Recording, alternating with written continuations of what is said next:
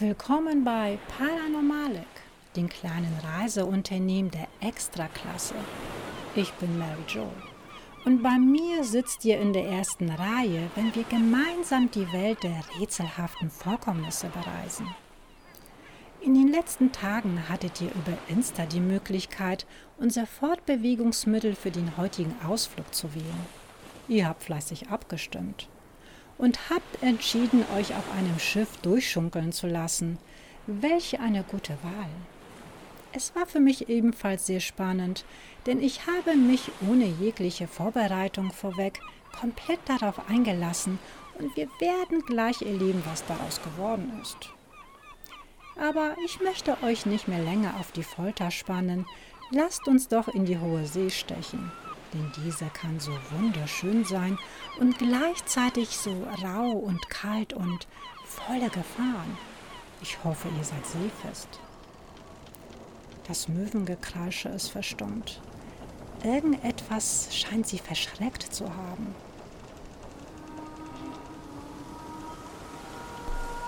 Der Gesang der Sirenen, dieser ist berüchtigt und lockt Seeleute zu Schiffbruch an der felsigen Küste ihrer Insel.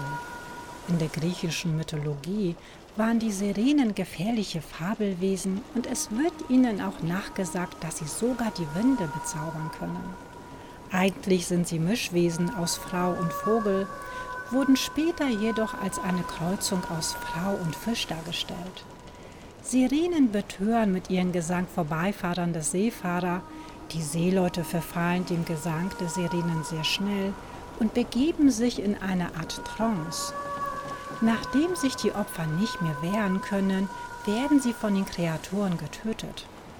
Unter den zahlreichen Seefahrern hat sich der Ruf der gefährlichen Sirenen sehr schnell verbreitet und jeder Seefahrer fürchtet sich vor einem Zusammentreffen mit den schönen Fabelwesen. Über das genaue Aussehen und über die Herkunft der Sirenen ist nur sehr wenig bekannt. In der griechischen Mythologie besitzen die Sirenen vor allem im Zusammenhang mit Orpheus und Odysseus eine sehr wichtige Bedeutung und werden in diesen Geschichten auch ausführlich erwähnt.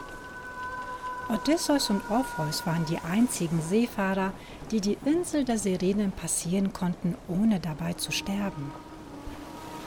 Orpheus konnte den betörenden Gesang der Fabelwesen mit seiner Leier übertönen und bewahrte seine Mannschaft somit vor dem Untergang.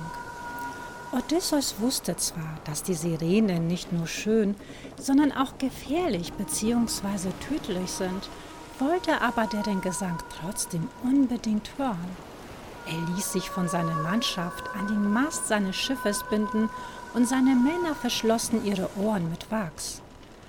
Und in der Tat war der Gesang so lieblich und zauberhaft, dass Odysseus seine Gefährten anflehte, ihn loszubinden. Doch diese lösten die Fesseln erst nachdem das Schiff außer Reichweite der Insel war. Dann ließ die Wirkung auf Odysseus nach und er konnte seine Reise fortsetzen. Schiffe und Geister, eine Kombination, die uns immer wieder in den Bahn zieht. Seien es nun die Schiffe selbst, denen ein schlimmes Schicksal zuteil wurde und diese nun als Geisterschiffe auftauchen, oder Schiffe, auf denen sich Tragödien abgespielt haben und die von Geistern und Spuk heimgesucht werden. Es ist also nicht verwunderlich, wenn gerade auf Kriegsschiffen immer wieder Geister beschrieben werden, die auf diesen umhergehen sollen. Eines dieser Schiffe ist der amerikanische schwere Kreuzer USS Salem. Die USS Salem ist ein Kreuzer der United States Navy, der 1949 in Dienst gestellt wurde und war der letzte schwere Kreuzer der Welt, der gebaut wurde. Heute ist sie das einzige Schiff dieser Klasse, das noch existiert. Das Schiff diente zehn Jahre lang als Flaggschiff der 6. US-Flotte im Mittelmeer. Böse Zungen munkeln allerdings, dass die Salem ein PR-Schiff war, so wurde sie zum Beispiel an eine Filmproduktionsfirma ausgeliehen. Aber ihren wohl wichtigsten Einsatz hatte das Schiff nach dem lonischen Erdbeben in Griechenland vom 12. August 1953. Dieses Erdbeben forderte 476 Todesopfer und 2500 Verletzte. Viele Gasleitungen waren geborsten und führten zu verheerenden Bränden. Die Salem war als erstes amerikanisches Schiff vor Ort und leistete Hilfe. Verwundete wurden an Bord gebracht und versorgt.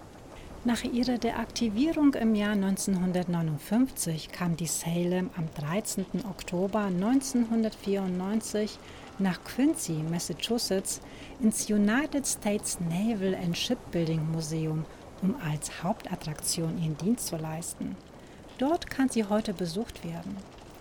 Doch immer wieder tauchen Berichte von unerklärlichen Vorgängen an Bord dieses Schiffes auf.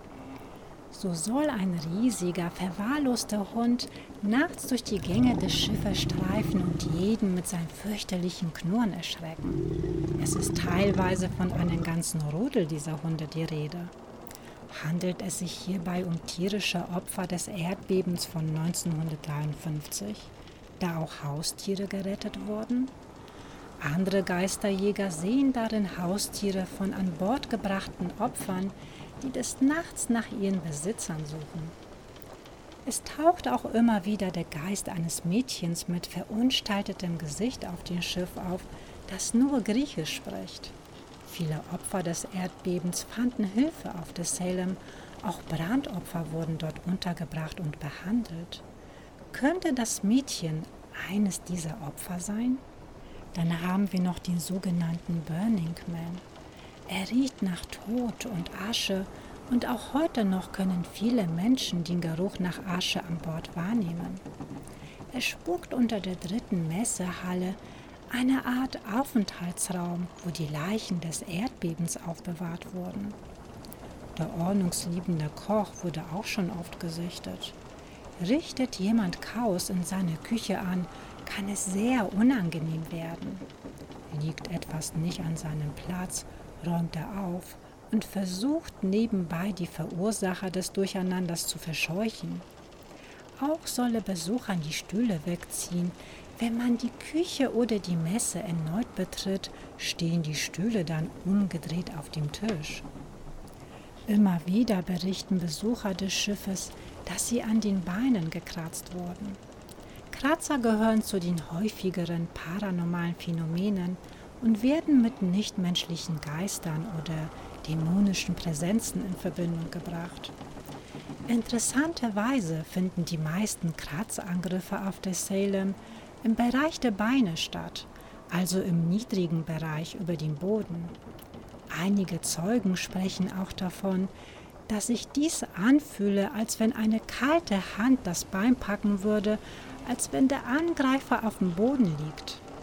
Daher gehen einige Geisterjäger davon aus, dass dies verzweifelte Geister oder Energien von Erdbebenopfern sein könnten, die um Hilfe fliehen.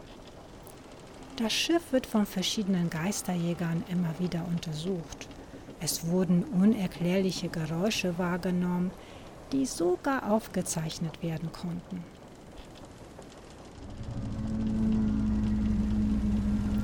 Der Ursprung der Seeungeheuermythen ist nicht wirklich bekannt. Es existiert aber eine Vielzahl schriftlicher Überlieferungen, zumeist von Seefahrern, in denen Begegnungen mit Seeungeheuern geschildert werden. Einige historische Seekarten, wie zum Beispiel die Carta Marina, wurden mit Darstellungen von Seeungeheuern und Drachen verziert. Einige Augenzeugenberichte von Seeungeheuern können auf übertriebene Beschreibungen von realen Lebewesen wie Walen oder Riesenkalmaren zurückgeführt werden. Trotz reichlicher und teilweise glaubhafter Erzählungen von beispielsweise Seeschlangen konnte die Existenz dieser Wesen nicht nachgewiesen werden. Naja, bis heute zumindest. So konnten Kadaverfunde als Überreste von Riesenhaien oder Riemenfischen identifiziert werden. Denn beim Verwesungsprozess von Riesenhaien entstehen teilweise groteske Formen, die schon in vielen Fällen für Kadaver von Seeungeheuern gehalten wurden. Als wahrscheinlichstes Vorbild für die Sichtung von mystischen Seeschlangen dürfte aber der Riemenfisch gelten. Ein bis zu acht Meter lange Tiefseefisch mit einem langgestreckten, schlangenähnlichen Körper. Er besitzt einen pferdeähnlichen Kopf und einen Kamm, der eine Mähne ähnelt. Hin und wieder gerät das Tier auch in Fischernetze oder wird sterbend an Stränden angespült. Und doch erschienen zwischen 1984 und 1997 zahlreiche Berichte über Funde, die als ungelöstes Rätsel bezeichnet wurden. Gigantische, aggressive Riesenkraken, welche angeblich Schiffe und Menschen angreifen und in die Tiefe ziehen, sind unabhängig von Zeit, Kultur und Kontinent ein fester Bestandteil der Mythologie. 2,5 Kilometer lang soll dieser gewesen sein.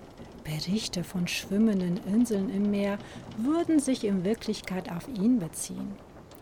Ursprünglich mehrere Kilometer lang schrumpfte seine Größe im Laufe der Jahrhunderte, aber immer noch zu gewaltigen, schiffversenkenden Ausmaßen.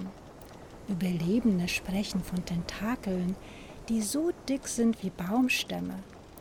Er zieht die Schiffe entweder mit seinen Armen in die Tiefe oder erzeugt darunter einen Strudel. Früher wurden diese Legenden als bloßes Seemannsgarn abgetan. Die heutige Wissenschaft konnte aber nachweisen, dass Tiere, die das Vorbild dieser mythischen Kreaturen gewesen sein können, tatsächlich existieren. Der Umibozu ist ein Seeungeheuer aus dem japanischen Volksglauben. Über den Omibozu wird gesagt, dass er im Ozean lebt und das Schiff eines jeden Seemanns zum Kentern bringt, der es wagt, mit ihm zu reden. Der Name dieses Geistes setzt sich zusammen aus Umi, was für das Meer steht, und aus Bozu, was ungefähr buddhistischer Mönch bedeutet. Dieses bezieht sich möglicherweise darauf, dass dem Umibozu nachgesagt wird, einen großen, runden Kopf, ähnlich dem geschorenen Kopf der buddhistischen Mönche zu haben. In anderen Fällen werden sie als gewaltige Yokai beschrieben, die Schiffbrüchigen und Fischern erscheinen. Es wird des Weiteren geglaubt, dass sie ertrunkene Priester wären, die ihren geschorenen Kopf zeigen und typischerweise betend in Erscheinung treten. Meistens wird berichtet, dass sie einen grauen, wolkenartigen Körper und schlangenartige Gliedmaßen hätten. Wir nehmen wieder Kurs Richtung Festland und glaubt mir, mein Magen wird sich dafür bedanken. Folgt mir auf Insta. Dann könnt ihr entscheiden, ob wir noch eine Runde auf dem Wasser drehen sollen. Heute gibt es zur Abwechslung statt des Abschlusszitates ein kleines Gedicht von Bernd Tuntetje. Das passt einfach perfekt zu unserem heutigen Thema. Und wer von euch kein Interesse an einer Portion Lyrik hat, darf sich gerne, wie es Odysseus Männer taten, für einen Moment Wachs in die Ohren stopfen. Ich nehme es auch nicht persönlich.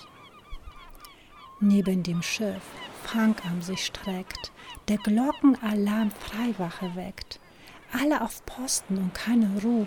Diese Bedrohung setzt Seeleuten zu. Schiff in Gefahr, Ruf erschallt. Über dem Schiff herrscht die Gewalt.